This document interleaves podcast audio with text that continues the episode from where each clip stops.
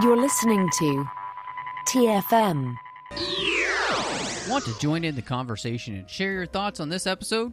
Join the Babel Conference, our listeners' discussion group on Facebook. Just type B A B E L into the Facebook search field, and we'll look forward to seeing you there.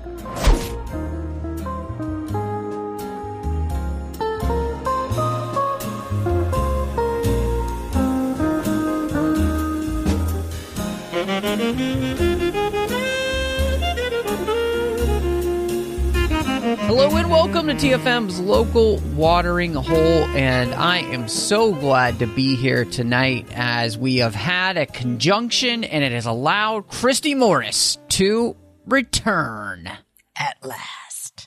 The monolith has fallen. I've broken through. Uh, well, you're so much better, you know, than that uh evil witch that came through. So Or the um, basilisk. Yeah, that, yeah, you know, I just anytime a basilisk or a deathless mother comes through, I just I'm that's I'm not I'm not a fan. Yeah. you know. No. So Well, thank you. It's good to be back. well, uh, yes, this is going to be great. I am very excited, and um, it's it's just an exciting night. Um, we want to say a huge thank you to everybody who was listening. Uh, one, um, Christy, I don't know if you knew, uh, but we did get a brand new review here uh, from Apple Podcasts, and I wanted to read that out. Um, really wanted to thank uh, the listener who done that we connected over on the Babel conference and they said they would leave a review. And so Matt Maliki 19 did. And he said, chocked full of geeky goodness, five stars. I found this podcast after listening to a few other shows that the host Matt, Matt Rushing does.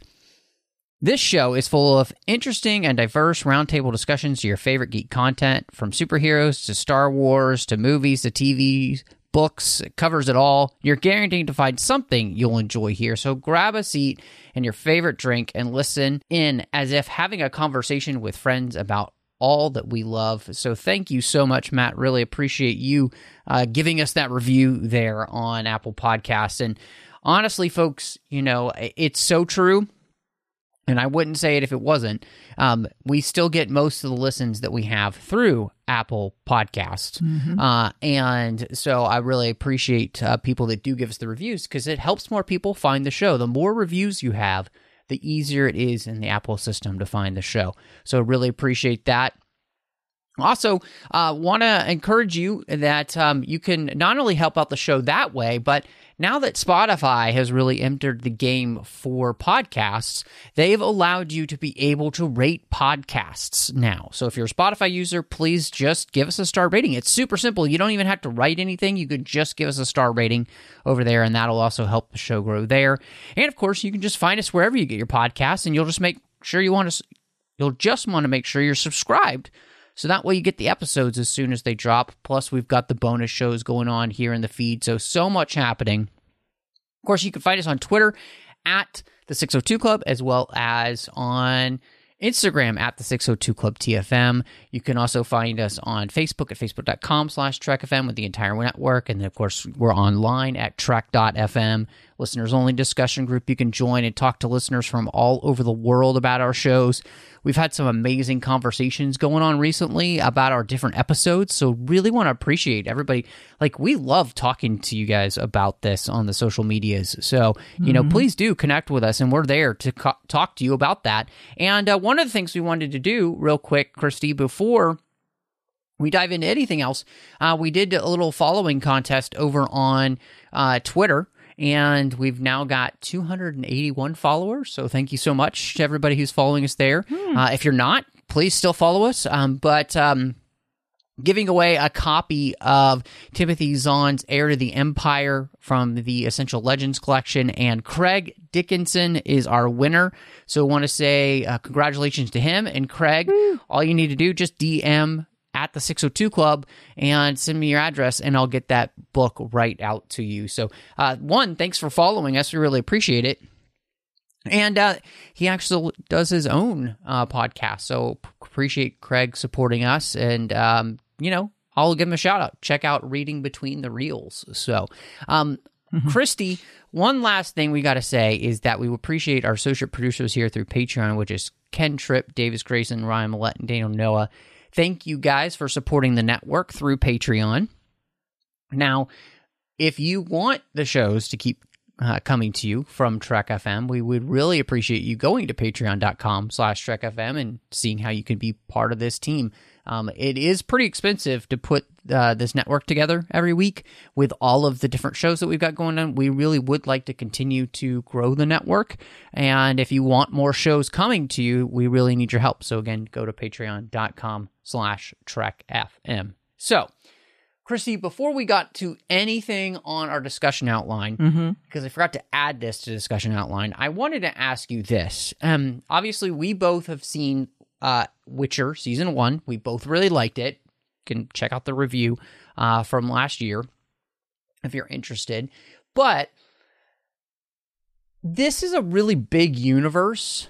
And something that I kind of wanted to basically just get out of the way first was this is that I- I don't know if you felt this way because I've never played the game and I've only read one of the books. So, um, and I, I'll probably continue to read some more of, of the books, but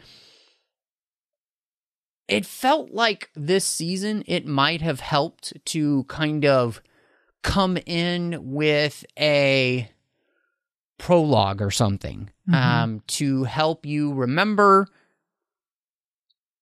all of the chess pieces on the board that we have, as well as just kind of the outline of this universe. Because for me, I you know watching the episodes really carefully, and it it's I found it sometimes difficult to follow everything that's going on with all of these different factions.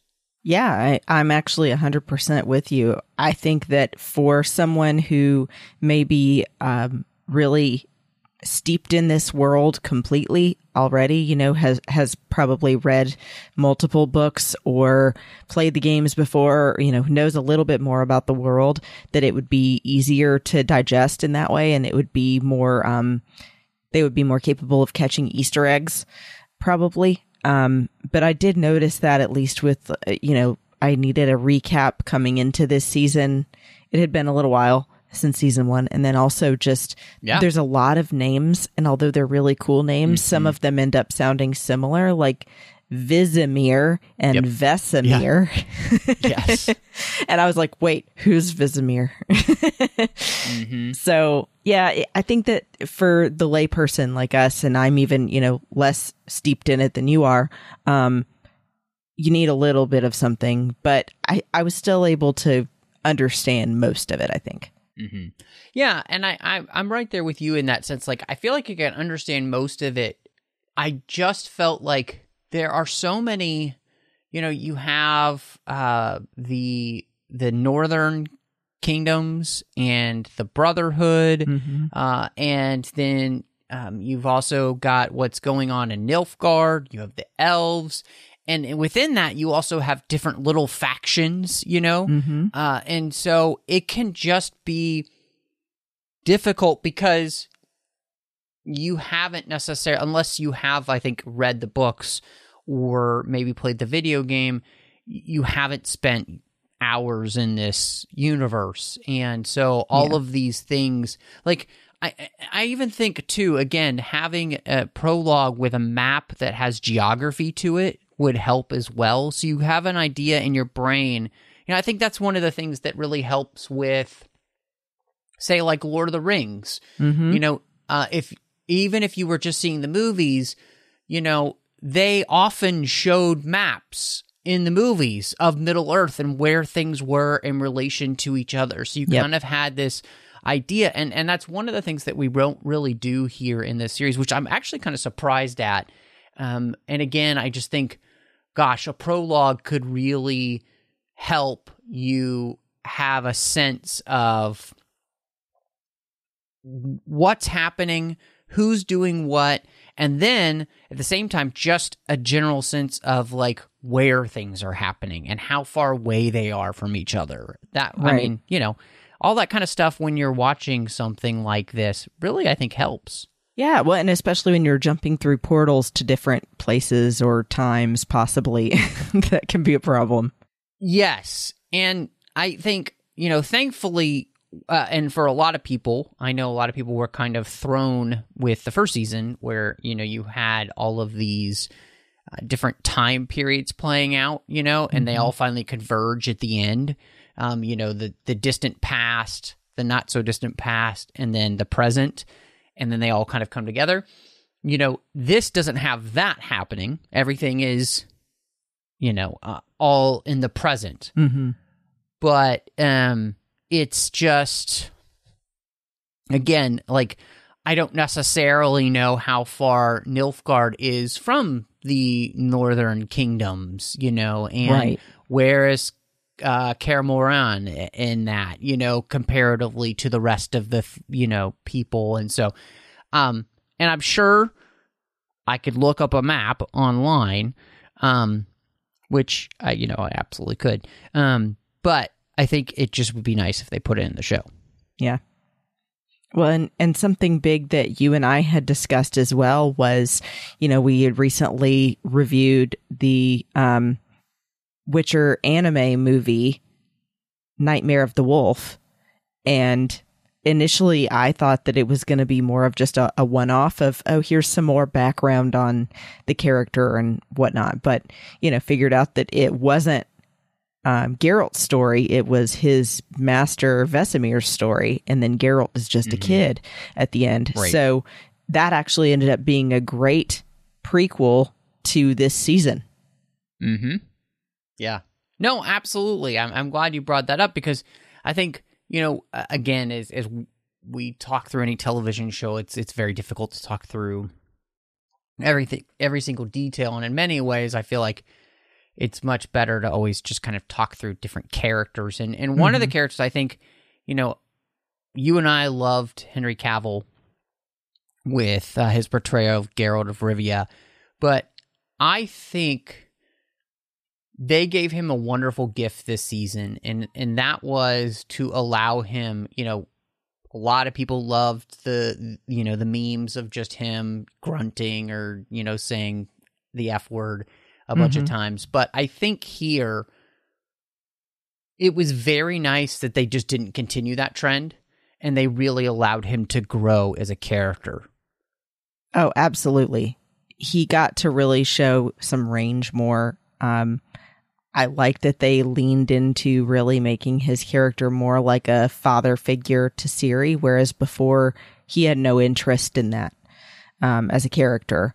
You know, he was completely going to turn his back on Destiny, but he ended up feeling a real tie with her and realizing that maybe he's always wanted some semblance of family like that and to be needed by somebody in that way. Um, so, yeah, I, I think that Henry does such a great job. And the reason why you and I both are such fans of his work is that he can really become a character. Even though we've seen him do things like Man of Steel um, and, you know, the uh, Mission Impossible Fallout movie, then he can come in and completely become Geralt of Rivia. And to me now, if I ever did play the games or read the book, he is Geralt to me because I think he he leans into it so much. I have I mean, I couldn't agree with you more.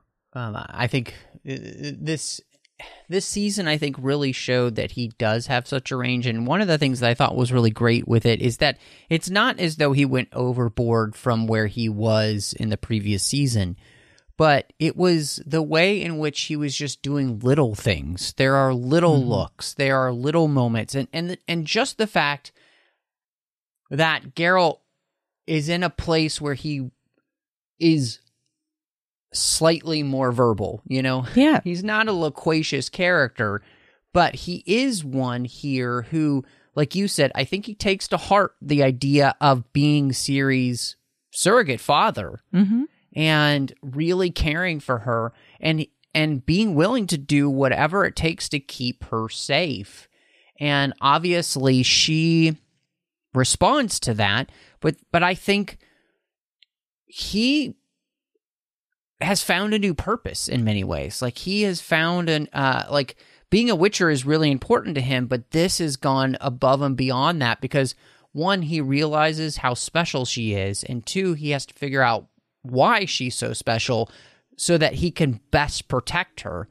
And what I really appreciated as well is that you know, about a third of the way through the season, you know, he realizes he's just not good enough on his own. And so, you know, he begins to bring in other people to really help her, obviously, bring her back to the Witcher Castle, as well as, you know, bringing in like Triss Mhm. to help with training her because he understands, you know, she has some um, latent abilities, although he doesn't know quite why or how or any, so all of that. I just there's so much about this character to where we really move him forward, and yet it still feels consistent with what happened in the previous season. But it was really just a joy to kind of watch him unfurl as a character. Yeah, I, think that that's a really great way to say it. That he he loosened up some. He's no longer like you were saying the the grunting, annoyed person, but has become someone who really does kind of um, go against the grain of that whole thing that witchers don't have any feelings or that witchers can't feel love or pain or you know anything at all. They're just mutants. He's completely proven that wrong. And it, it's kind of ironic sometimes because he himself doesn't always want to feel things. Mm-hmm. Um, like you can tell when he initially hears that Yennefer's probably dead, you can see the pain. And then again, when he's talking with the other wizard, um, or mage, I mean, um, and they're, I did think that was kind of funny, by the way, that they're both past boyfriends of Yennefer and having that conversation of like, you know her, Mhm. you know her. Yeah. Um, and then realizing she's not dead. That whole thing, like him saying that purely from his facial expressions, I thought he did such a great Mhm. job. Yeah, I mean, I think one of the the neat things about the portrayal and the character was in many ways I think this is the first time that you know, he loved Yennefer, but he also realized in many ways that Yennefer as she was was knowing was never going to let go of the desire for her own power. Yeah. And here, his love that he has for Ciri has really taken over. And it is this familial, fatherly type love to which has radically altered his perception on, you know, everything. And it's changed the way in which he is living his life. And I think that's something that's really cool about the way that the character gets portrayed here. And it's, it's just, uh, I mean, I I feel like it's kind of hard to overstate just how much the character does grow in this season and moves forward. And and to me, I think you know, loving him as an actor as I do, I was really thankful that he got this opportunity, that they gave him the opportunity to be able to have more range. I- I just think you know that that is very smart on their point because I think otherwise you don't want the character to just kind of be this one trick pony. Mm-hmm. And I'm sure too that this is very much in line with where the books probably take the character is as well, and and probably one of the reasons why Henry Cavill was so excited and desirous of playing this role in the first place. Mm-hmm. Well, and um, one thing I did want to add to that I thought was funny about the familial love between him and Ciri, I had heard somewhere that actually part of the reason he brings in Triss to train some with Ciri was um, obviously like to the general audience, it's partially because they're both women and he feels that there's some things that only women understand about each other that Triss can help her with. Um, but also that it could have been that um, she was getting picked on by some of the other witchers about um, having her period. and that she, um, you know, in that one scene where she was trying to like look cute and pretty, that that was kind of alluding to that possibly. So if that's the case and someone can let me know, that would be really funny. But it was a, a nice little nod to like, although Ciri wants to be just as good as any of the male witchers. That there are some things that she has to deal with that are a little bit different. Mm-hmm. Right. And in all reality, those men are not the ones to really help teach her about that because they Right. have no idea. Yeah. Um, yeah. No, absolutely. I, I think all of that's great. And, and, you know, on top of that, I think one of the things that's really cool about his growth and the fact that we get to spend time with like Vesemir and the other Witchers, um, as well as we get the background of the Witcher history, their creation after the conjunction, Mm-hmm. um, you know, the the belief that uh, they are um, were most likely first started from uh, contents of elder blood to help with the mutations that make witchers, and so I think all of that too really added to uh, just the depth of the storytelling, not only for Geralt, but of course just witchers in general, and and then. I think by allowing us to spend so much time with him and with the rest of them, it's also what makes that ending where so many of them get killed so much more painful as well because there are so few of them left. Yeah, and and that brings back that point that seeing the anime movie is so great to do before you watch this season because it informs you about some of that and gives a lot more depth of emotion to those scenes. Um, and it brings about the question that comes up again in this season of um, whether the Witchers and the mages are creating monsters in order for there to be a need for Witchers. Mm-hmm. And Yeah. this well, proves and- that's not necessarily true, that the monsters are coming from somewhere else. Yep. Yep. Hundred percent. No, I, I I'm glad that you said that because again, very much ties into to what we saw, um, and does really help answer I think that question. And yeah, we see, and and I think the beauty of that is that the animated movie had allowed us to see that there is there was one answer that that was the case. There were people that were um, doing that, Mm-hmm. um, but here that's not happening anymore. Right. Um, what what's actually happening is that you know these monoliths are uh, breaking open because of Ciri's screams, and um, they're causing the connection between these other spheres where these monsters come from to connect. And so, yeah, I loved all that. I, again, getting more about how this world works was really, really cool. And, you know, that's a big part of Ciri. You know, I mean, uh, with her as a character, we get an opportunity to kind of understand her history more, the fact of who she is, what she is. And I think that to me was was really fascinating to find out. I mean, I always had the feeling that she was going to be kind of like a one character, like the one. Mm-hmm. Um, but to kind of see how deep that goes is it was really really fascinating. Yes, the way that they connected her to everything else in the what makes the world what it is, you know, how she relates to this conjunction, how they show, you know, with the hut and things, the um sort of like hieroglyphics on the walls and stuff of how the conjunction happened and what it resulted in. Um Mhm. it it just really helps with kind of tying everything together and helping it make sense um, Mhm. so that ultimately for one along that journey i don't know about you but i was coming up with theories as to what i thought Ciri's part in it was going to be and then realized i was wrong.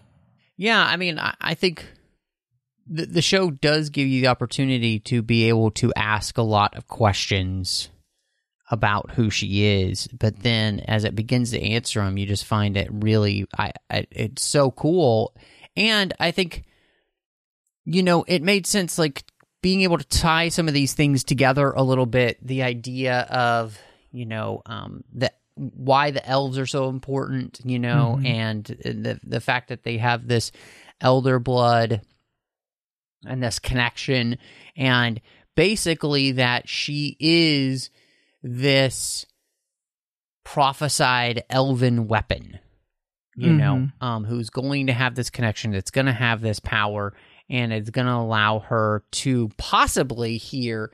Um, she could either be a an instrument of mass destruction, basically, or she could be the thing that leads to peace finally. Mhm. And so I think obviously that's that, what that gives us too is like who's training her and it, and all of that is really really important. And, I think you know it's, it's one of the things that was so scary about this season of her possibly falling into the wrong hands. You know, um, Mhm. and because she could be trained to be a person that would just you know wreak havoc on the continent Right.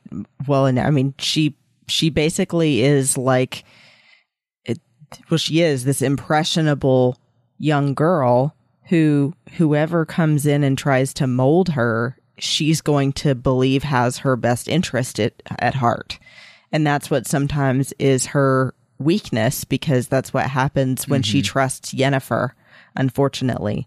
Um, but then that's how Geralt can come in and save Ciri from herself, basically. Um, and I, I really liked that tie that possibly her power is the bad side of Ciri that could be used for evil to destroy everything, but her blood could be because, you know, all of the elves were um, killed off in genocide, that there's only a few left her blood could be the thing that they're able to use to bring about more elves. mm-hmm Or, as Vesemir was Or- showing, more yeah. witchers. yeah the possibility of that too. Yeah absolutely. No i, I thought that was uh, you know really really interesting. Mhm. uh, and i one of the things that i really appreciate about her story too was was the very end you know where she's being tempted to kind of stay in this reality that's not reality to stay in this alternate reality this this reality that's only in her mind. And you Mhm. know what i really loved about that is just i think the importance of the lesson of that you know you can't just make reality whatever you want it to be. How in the end Geralt tells her you know it's not perfect but it is real. And you know it's it's a beautiful lesson of you know the like the matrix um teaches us the original that is. And i think you know this is reminding us that you, what you make up in your mind doesn't it's not real you know? And if you live in that reality um you are going to get lost in it and it, it it's not going to mean anything because it's it, you're Mhm. not living in in something that comports with reality and it's it's better to be a part of something that is not perfect like Geralt says but is actually experienceable like Mhm. and the things that are happening to you are actually things that matter because they are real Well, and that you're not running away from your problems and trying to make your own reality. You know, I, I think that's Yes. part of it too, is that she's, she wants so much to have a relationship with her parents that she never met. Um, but also she's hiding. You know, she can kind of tell in that moment that something's not right and that obviously her parents can't be alive because she knew that they died. I mean, she had never met them for a reason. She was raised by her grandmother for a reason. But she still went along with it anyway because she just wanted so much for it to be true. So, yeah, I think that's a, a really great point that what Geralt says to her about it. It mm-hmm. at least what she and he have is like a real family, even though it has its flaws, and he's never going to be able to replace her father. That he's going to do the best he can to take care of her. Mhm. Yeah. Well, and I like what you said there because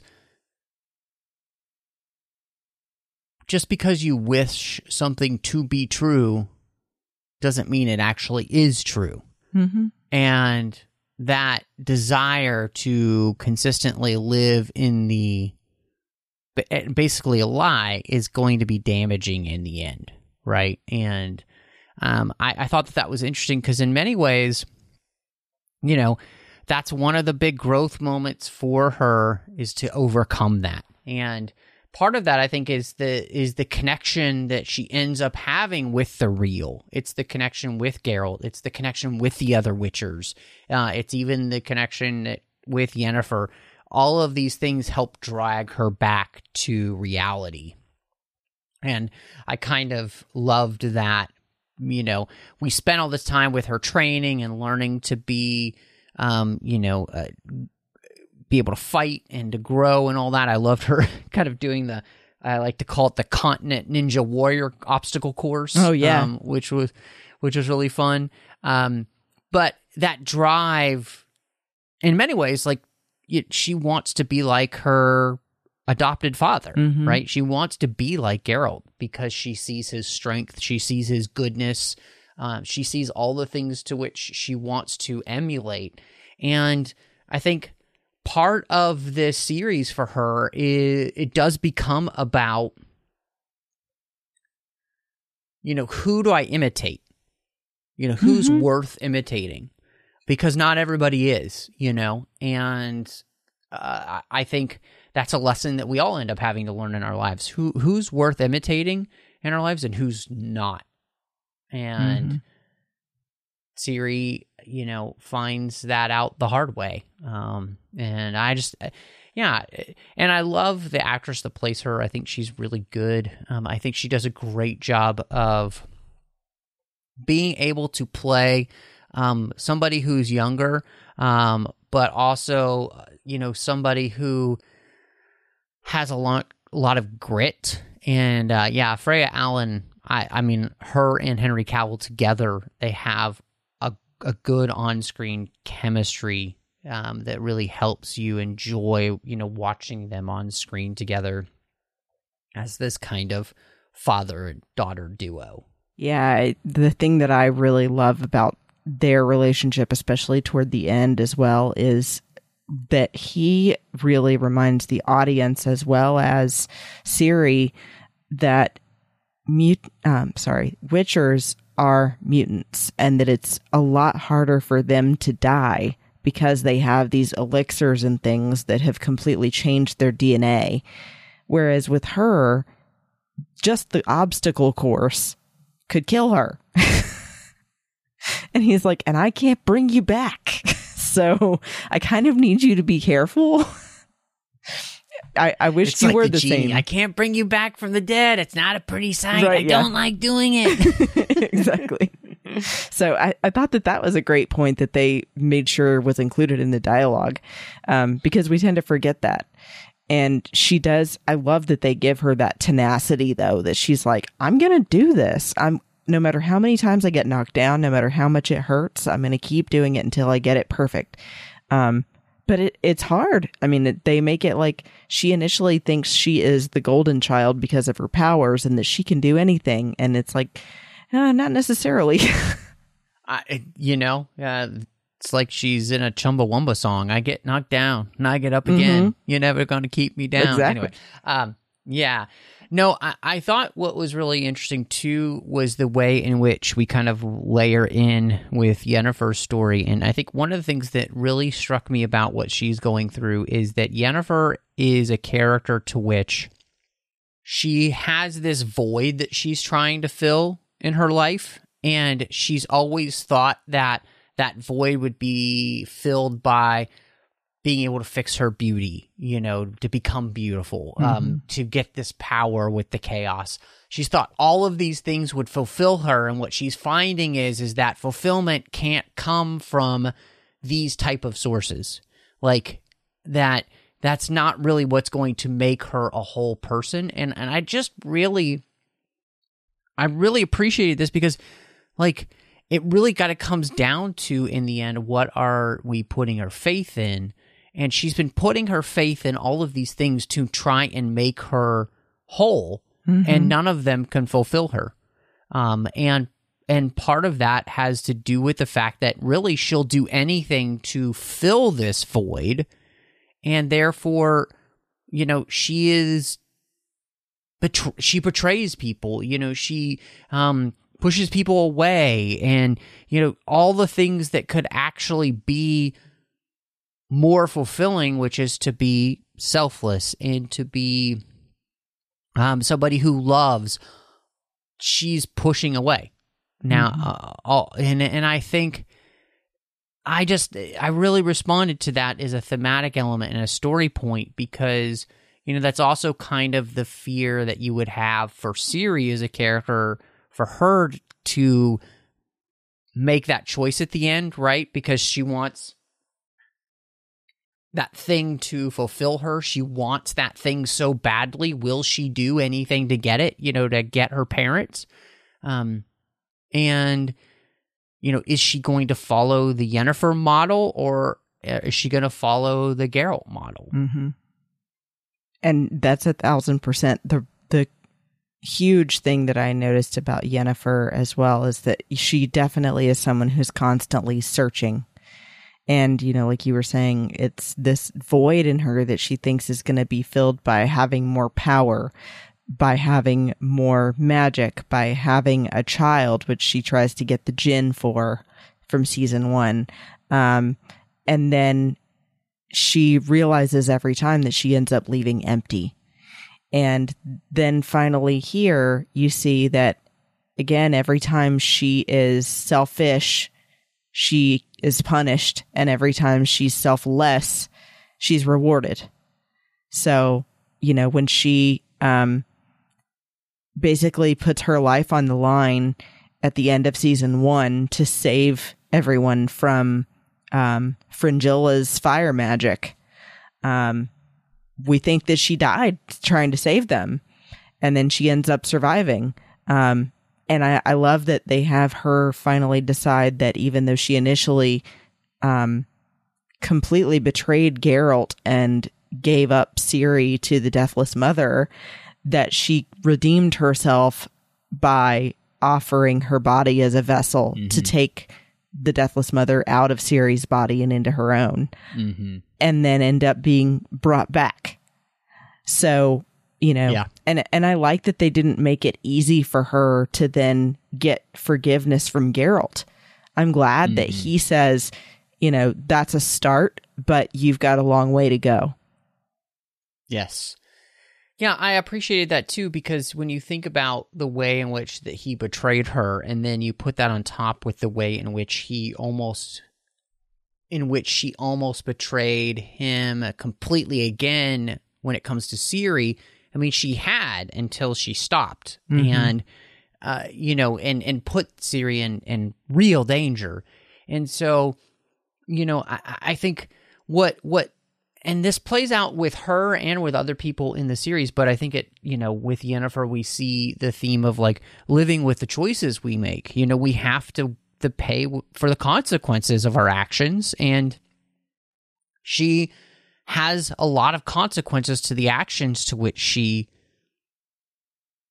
has done Mm-hmm. and that that doesn't always mean yes you can find forgiveness you you can f- do the right thing or whatever but that doesn't mean that everything's just going to be hunky-dory you know Right, it's not And erased. so yeah yeah 100% and so no i really think um you know she is such an interesting character and i love the kind of I, I love the fact that season one and season two were really about her coming to that place where she was willing to let go of herself Mm-hmm. and just what she wants and and learn that life is meant to be not lived for ourselves but be meant to be lived in service of others and that that's what actually can bring true joy and true fulfillment and happiness and purpose and that she found that purpose in the sense that she was willing to die she had no idea that she was going to live that she was going to be able to get her powers back she's willing to basically die and be imprisoned forever uh, if po- if needed, if that's what it take, if that's what it took to save Ciri. Mhm. And you know, um, uh, I, I think it's it's great because now we end this with this little family unit, basically, Mm-hmm. um, that's going to be on the run to work to continue to train this young girl to be the right type of hero that the continent needs. And oh boy, does this continent need a hero because, uh, you know, I need a hero. Uh, anyway, Nice. sorry. Um, because this continent is driven by nothing but fear and a desire to dominate other people. Like nobody here is good.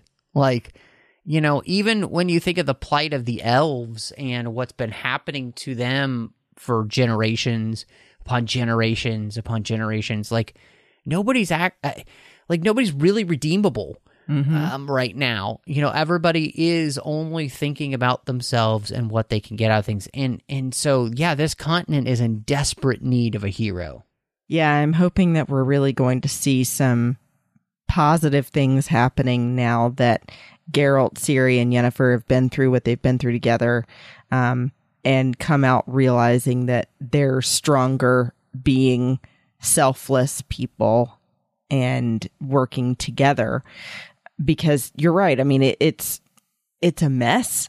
um, you have all of these different factions that just want to overtake each other. It's like a, a different version of Game of Thrones, um, except this probably came first, actually.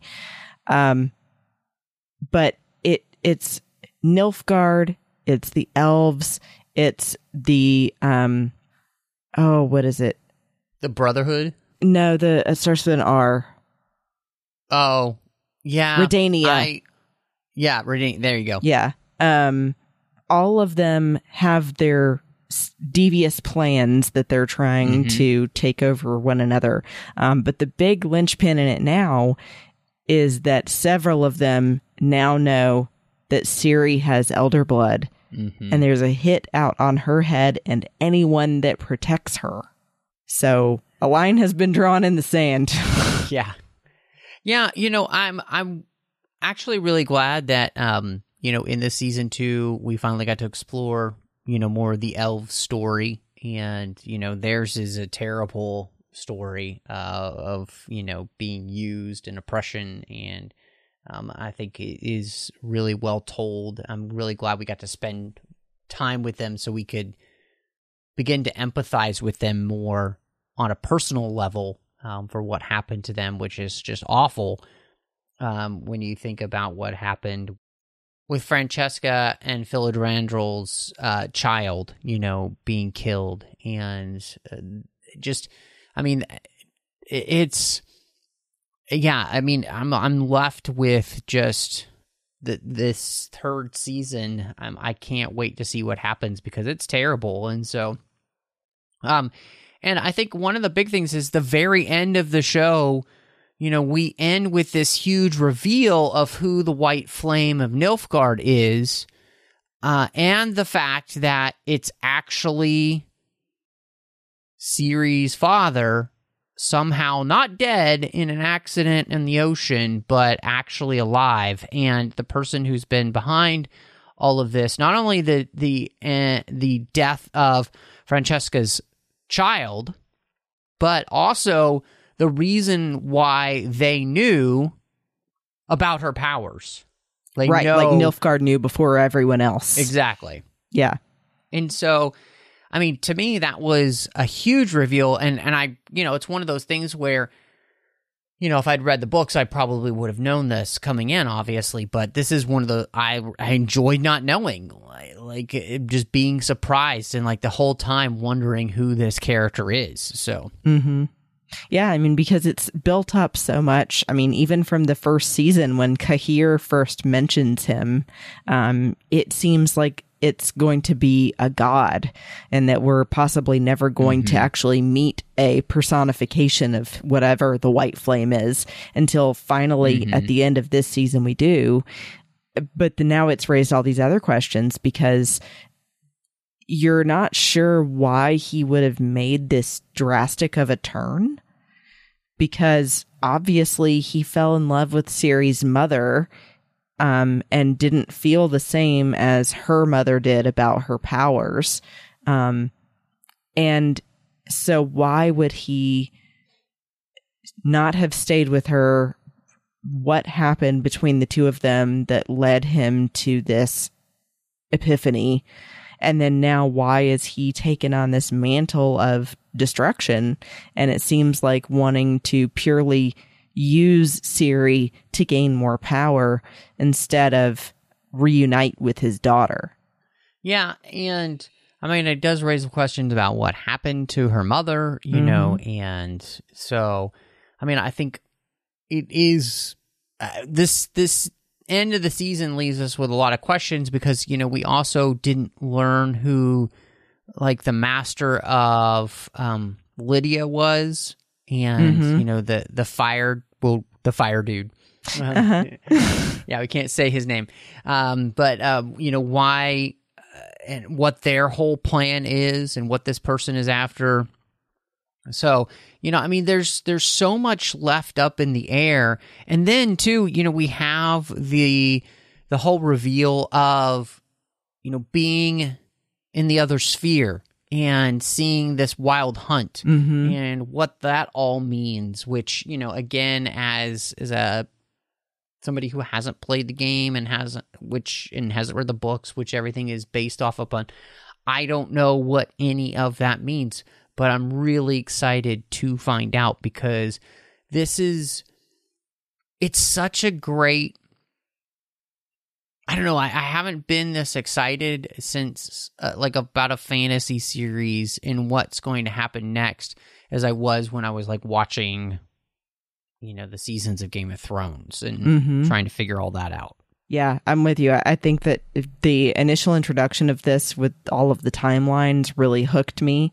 And then I think even though they did it different structure wise this season, that it still captivates you every episode. You know, you've got to know how the episode name factors into what's happening in each one. Um, how are these big questions going to be answered? And then, you know, like we were saying, now they've tied in this other um, animated movie into the story.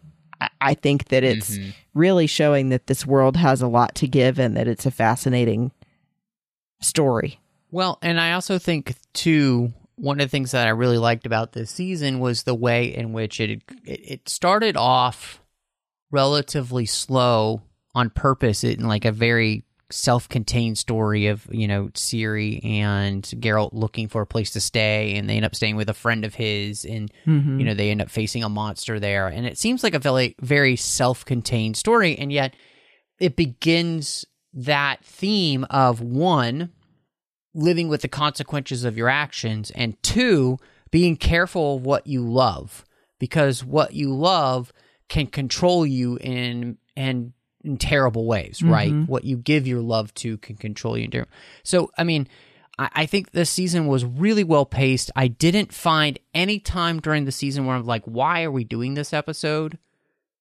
You know, Yeah. I think um, uh, that's one of the things that I really appreciated. Like, I was never bored or like, what's going on or why are we telling this part of the story? Like, um, I think the only thing that would have been nice is just to sometimes have a little bit more context to all of these political machinations happening with all of these different factions Mm-hmm. and sometimes feeling a little bit lost as to exactly who we were watching and what their plan is and how that plan impacted other plans, you know, because there really is quite a bit going on. But I also think that's what makes the show rewatchable too.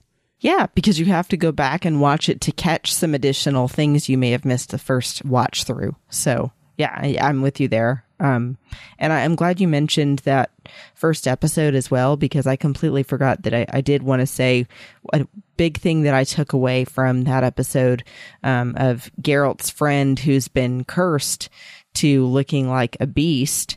Um, we find out it's a phrase that he says to Ciri when he's telling her goodnight, um, who the real monsters are.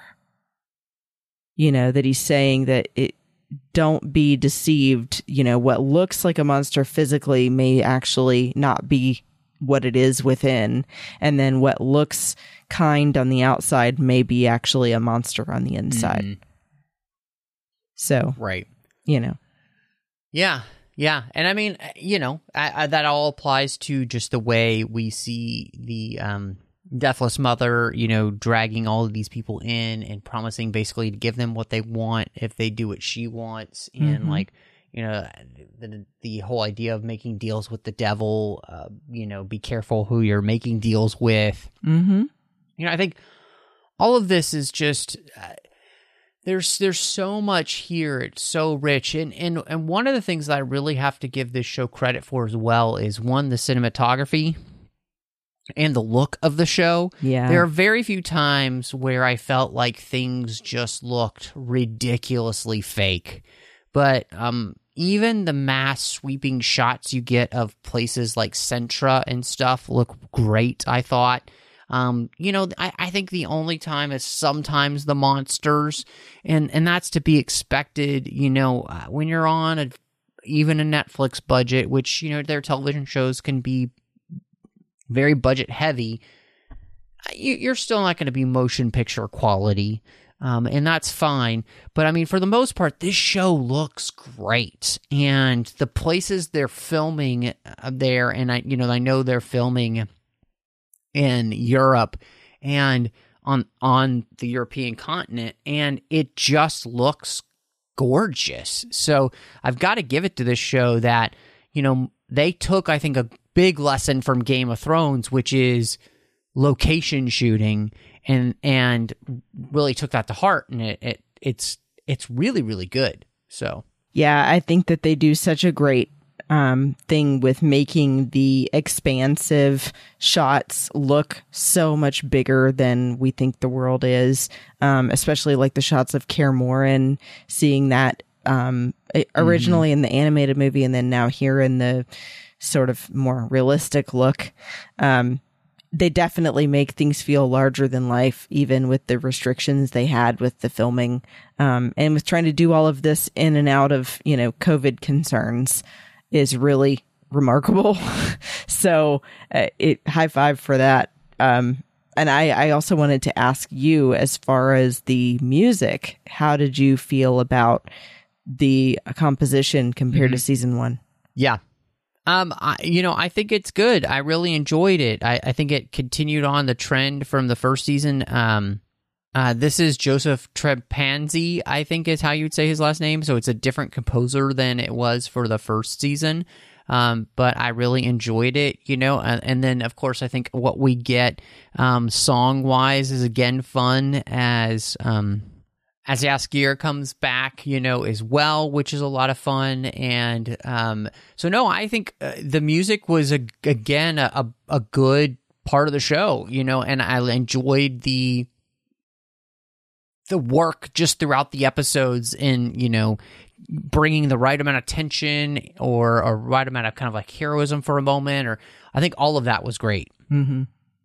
Yeah, that was how I felt as well. I, I especially noticed Jaskier's new song, um, not quite as catchy as Toss a Coin to Your Witcher, but still good. Um, and nice to have Jaskier back, by the way. mm-hmm So uh, I know there were a lot of Yeah. people excited about the reunion of Yaskir and Geralt.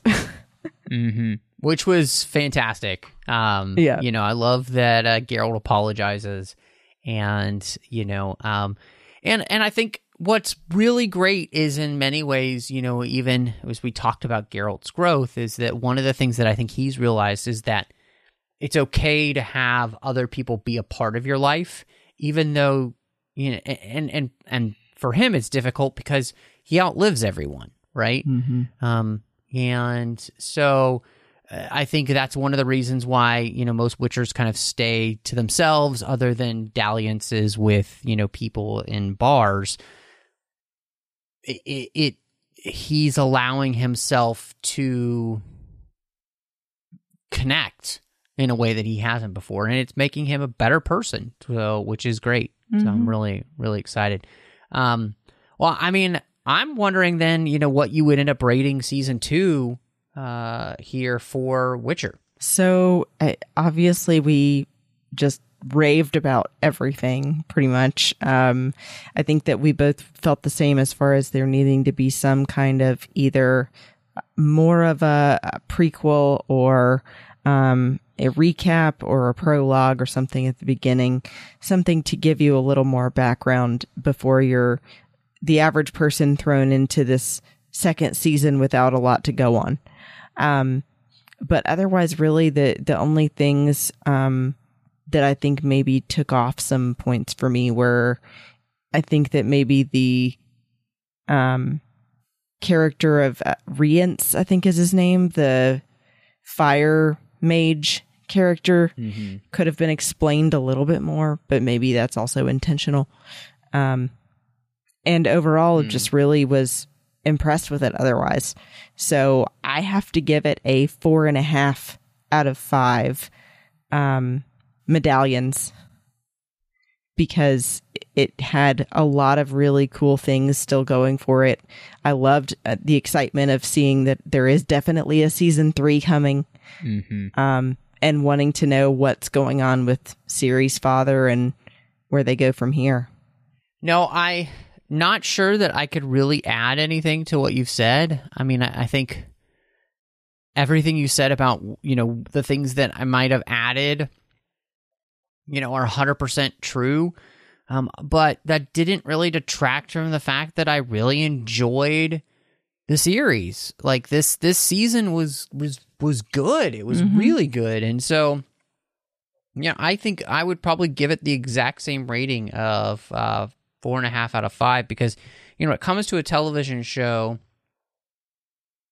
I want to feel like this when I come out of it, which is that I enjoyed it, that I had a great time, uh, and that I want to see the next season. And so I'm 100% on board, you know, with season three. I can't wait for it. And yeah, I can't wait to see what they do. So, um, but uh, yeah, I'm, I'm, and I'm really glad that, you know, and I'm sure for a lot of people that this season was probably a slightly better season for them in the viewing just because people weren't confused. I know a lot of people got confused in the first season about what was happening and why, you know, Mhm. they it took them a long time to figure out the time jumping. Um, this is not like that at all, and therefore I think many people are gonna if you liked the first season you're gonna love this season because of that. And if you maybe were mediocre about the first season you might really love this season just because of that fact as, as well. So i think they did a great job. Um, but it is time christy for some recommendations and i'm really excited to see what you're going to be recommending to everybody this week So I'm not sure if I've recommended this before, but even if I have, I think it bears mentioning again. Um, if you have not checked out a YouTube show called Good Mythical Morning, hosted by best friends Rhett McLaughlin and Link Neal, do yourself a favor and look it up. It's called GMM or Good Mythical Morning. Um, this year is the 10 year anniversary of their show. And these are two guys that grew up in Buies Creek, North Carolina, and ended up moving their families out to LA and started this, which is now a company that they do full time as their main source of income um, on their own. So I, I think that it's really impressive that they've been able to do it for 10 years and provide for their families and have several kids each and get to spend every day having a blast with their best friend. And they're hilarious. I've my husband is probably sick of me watching their gag reels by now, but yeah, uh, so definitely check them out. They're awesome. Nice. Um, well, I am excited. So I love, you know, like when we get in like a new show, um, to kind of check out and, um, and so I was excited that this was coming out and, um, my wife and I kind of during, um, really, I guess the, the midway through COVID season, we decided to, uh, watch all of Downton Abbey. Yes. And we ended up really enjoying Downton Abbey and liking it. And the creator of Downton Abbey has a brand new show called The Gilded Age on HBO Max. Just started. In fact, my wife and I were watching it before recording. So I'm going to recommend that because already enjoying it. Um, and it definitely has a lot of the same type of feel uh, that you got from Downton Abbey, which you would expect. um, but it's set in New York um, during the Gilded Age, and you know, right at the turn of the century there, um, of the from 1800 to 1900. So, um, very fun, and uh, I would say it's quite more ambitious than Downton Abbey was in the sense that you know you're setting a show in New York, and so even just to do that, there's so much more to do for the show because you know you're having to create Manhattan um, from the 1800s, you know, digitally and those kind of things. So, but I'm I'm really interested to see where the show goes, and you know, it's it's fun to have this type of show back. In fact, I was mentioning to my wife, you know, it's really weird that we watch these type of shows because really what we're watching is basically the Kardashians from these different time periods because that's what these people were the rich and famous you know Right. and um and so i just think it's kind of funny but it, I, I definitely recommend checking it out and, and seeing what you think there on hbo max so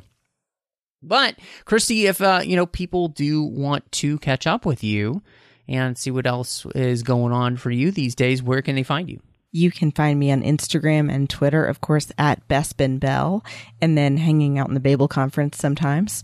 And when I'm not there, um, I am also doing a show with my good friend Amanda Pfeiffer, who you may have heard recently on this show as well, as she's now making more appearances. Um, I do a show with her called Sabers and Spells on the Skywalking Through Neverland network, Skynet. And we actually just recorded a new episode that I'm releasing this week, all about her and Eric's geeky Star Wars slash Harry Potter wedding. So hope that you will check that out on Sabers and Spells. Awesome. Awesome. And yeah, we're excited to have Amanda, who will be joining us more often these days um, uh, here on, in the 602 Club, which, you know, is, is just, it's just fun to have more people to be able to join us. But uh, you can find me all over the place, of course, under the moniker Matt Rushing02, Instagram, Letterboxd, Twitter, Vero, all of those type of places. You could find me here on the network, of course, with the bonus shows inside the 602 feed with John Mills, with, of course, the Snyder Cuts, as well as Assembling Avengers. Uh, as- of course, right now, Assembling Avengers is hot, hot, hot as we are going through phase three of Marvel. And um, as of this week, we'll be hitting Guardians of the Galaxy 2.